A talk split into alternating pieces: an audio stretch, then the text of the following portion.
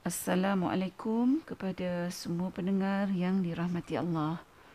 Uh, untuk pertemuan kali ini, kita akan sama-sama merenungkan satu lagi realiti kehidupan di sebalik tajuk Mengapa bingkisan itu untukku? Realiti kehidupan, mengapa bingkisan itu untukku?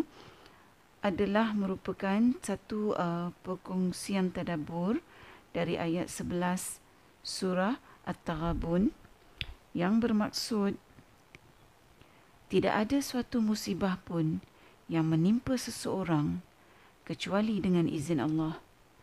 Dan barang siapa yang beriman kepada Allah, niscaya dia akan memberi petunjuk kepada hatinya. Dan Allah Maha mengetahui segala sesuatu. Uh, jadi sebelum kita meneruskan perkongsian, uh, marilah kita sama-sama uh, membuat uh, satu nota minda ya bagi ayat 11 surah At-Taghabun ini. Bahawa dalam ayat ini ada tiga perkara yang dinyatakan. Iaitu yang pertama tidak ada suatu musibah pun yang menimpa seseorang kecuali dengan izin Allah. Dan yang kedua Barang siapa yang beriman kepada Allah, nescaya Allah akan memberi petunjuk kepada hatinya dan yang ketiga, sesungguhnya Allah Maha mengetahui segala sesuatu. Baiklah. Dalam kehidupan ini, uh, kita sering mendengar uh, perkataan musibah ya digunakan apabila berlakunya sesuatu perkara buruk yang menimpa seseorang tu. Uh, perkara buruk yang kalau boleh tidak ada antara kita yang mahu ianya berlaku ke atas kita sama sekali uh, pada bila-bila masa. Uh, kita pun selalu kan berdoa kepada Allah supaya pada bila-bila masa uh, untuk kita tidak ditimpa sebarang musibah.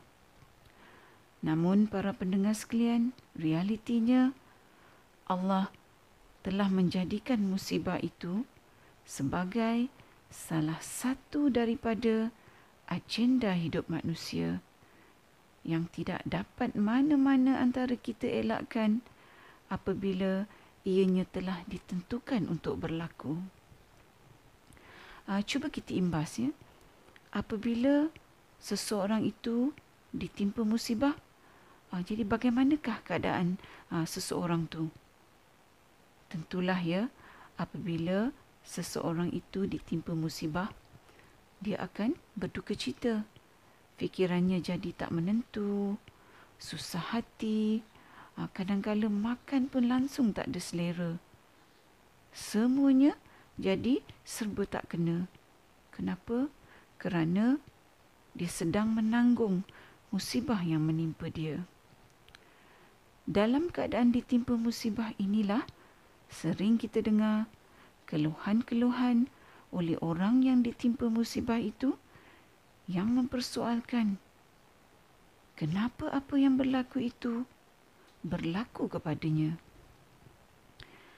Uh, di sini uh, saya ingin kongsikan satu lagi kisah benar tentang seorang rakan yang ditimpa musibah iaitu uh, penyakit kanser lidah.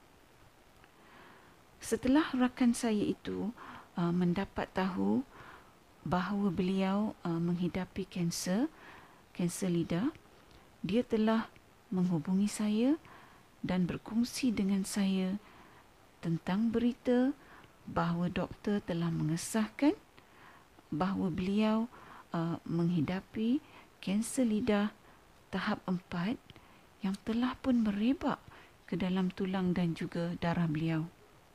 Uh, doktor telah menyarankan kepada beliau supaya uh, lidah beliau dipotong.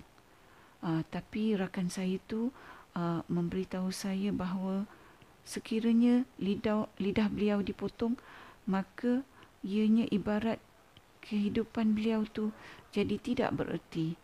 Jadi beliau telah mengambil keputusan untuk tidak memotong uh, lidah beliau. Apa yang saya masih ingat semasa perbualan kami rakan saya tu mengatakan bahawa dia benar-benar tidak memahami kenapa musibah yang berlaku tu berlaku kepadanya.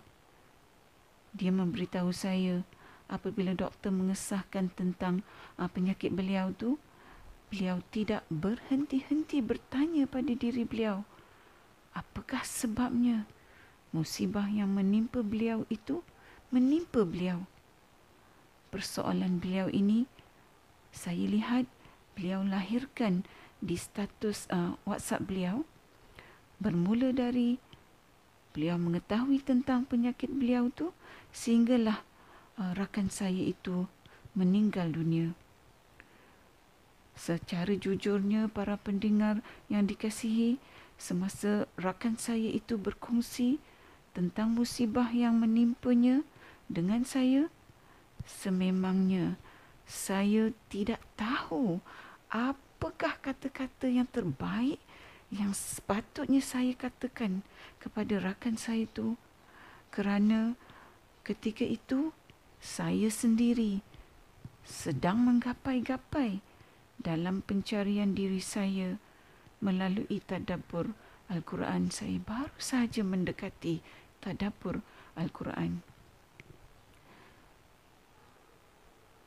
Jadi marilah kita uh, berbalik semula kepada uh, ayat 11 uh, surah At-Taghabun bahagian yang pertama bagi kita mengaitkan apa yang uh, telah saya kongsikan uh, dengan tadabbur ayat 11 surah At-Taghabun ini. Dalam bahagian yang pertama Allah Subhanahu Wa Taala dengan jelasnya menyatakan bahawa tidak ada suatu musibah pun yang menimpa seseorang kecuali dengan izin Allah.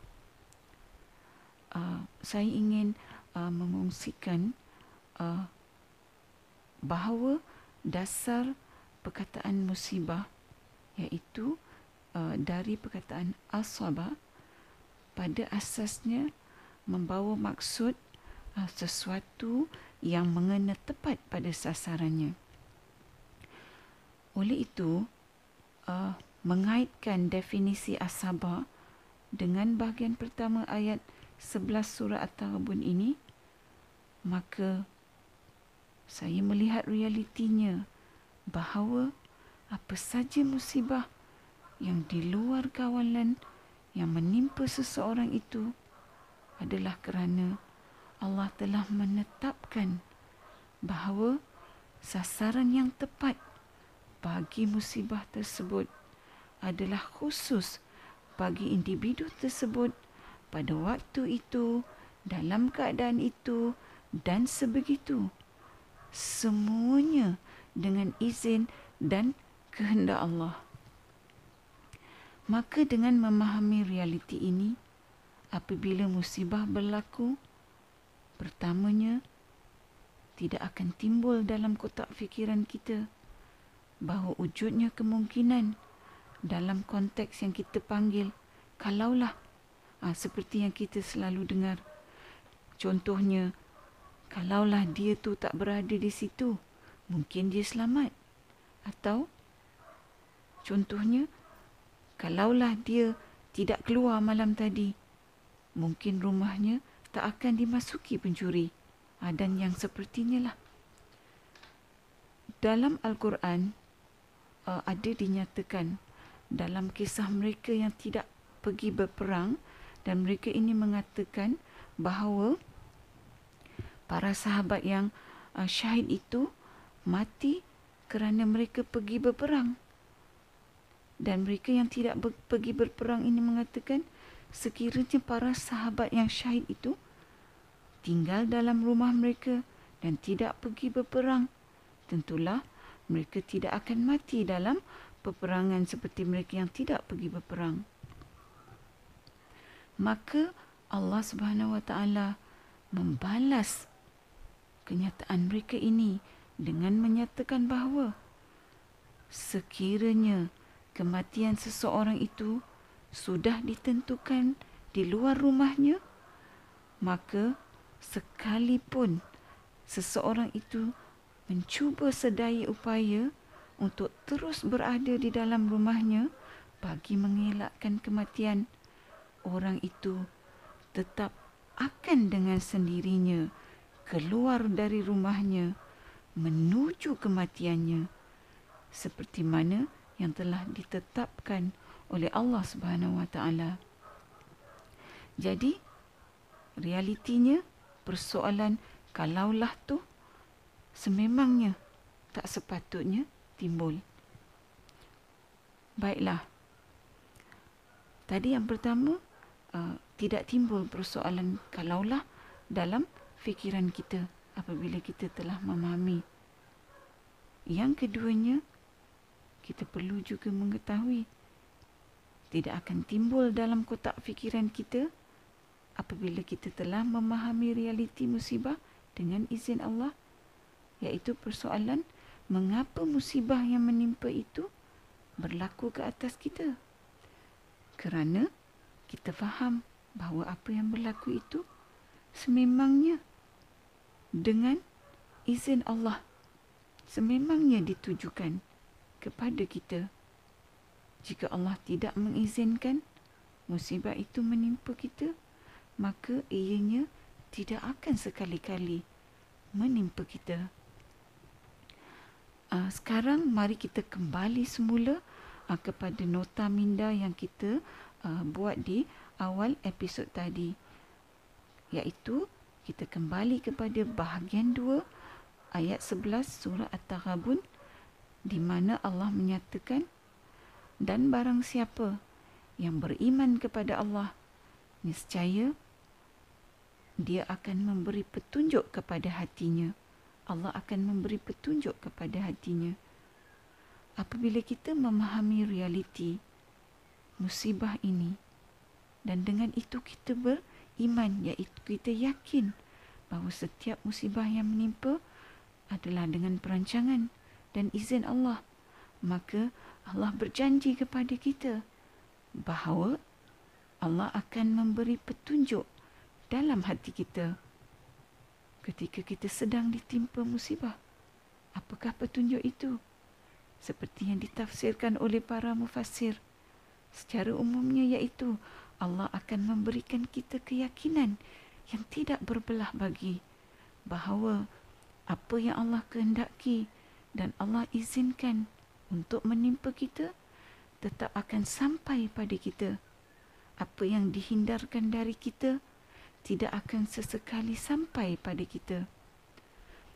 Petunjuk dalam hati kita dari Allah inilah yang memberikan kita kemampuan untuk reda dan sabar dalam menghadapi musibah yang sedang kita harungi. Apabila kita memahami sekiranya pada ketika itu mengalir air mata kita kerana tidak tahan kita uh, menanggungnya disebabkan hebatnya musibah yang menimpa maka itu adalah merupakan fitrah semula jadi kita. Tetapi bukannya air mata kita yang mengalir itu adalah air mata yang mempersoalkan sasaran yang telah Allah tujukan kepada kita dengan tepatnya. Kemudian Allah menguatkan lagi keyakinan kita ini dengan Allah memberitahu kita melalui bahagian ketiga ayat 11 surah At-Taghabun iaitu ketahuilah bahawa kesemua aturan musibah yang tepat mengenai kita sebab musababnya musababnya dibuat oleh Allah yang maha mengetahui yang zahir dan juga yang gaib. Sedangkan kita sebagai makhluk realitinya mempunyai pengetahuan yang terbatas kecuali apa yang Allah izinkan untuk sampai kepada pengetahuan kita. Mudah-mudahan perkongsian pada episod kali ini dengan izin Allah dapat memberikan satu lagi cetusan realiti dalam minda kita yang dapat sedikit sebanyak kita terjemahkan dalam kehidupan kita sehari-hari. Semoga Allah mengizinkan kita untuk bertemu lagi di siaran yang akan datang dalam realiti bersama Dr. H. Assalamualaikum. Sekiranya anda merasakan bahawa perkongsian tadabur bersama Dr. H ini memberikan manfaat kepada anda, saya ingin mengajak anda untuk menyertai saya bergabung usaha menyemarakkan amalan tadabur Quran dengan memanjangkan perkongsian ini kepada orang lain. Serta jangan lupa untuk tekan butang follow untuk mengikuti episod-episod yang seterusnya. Hasbi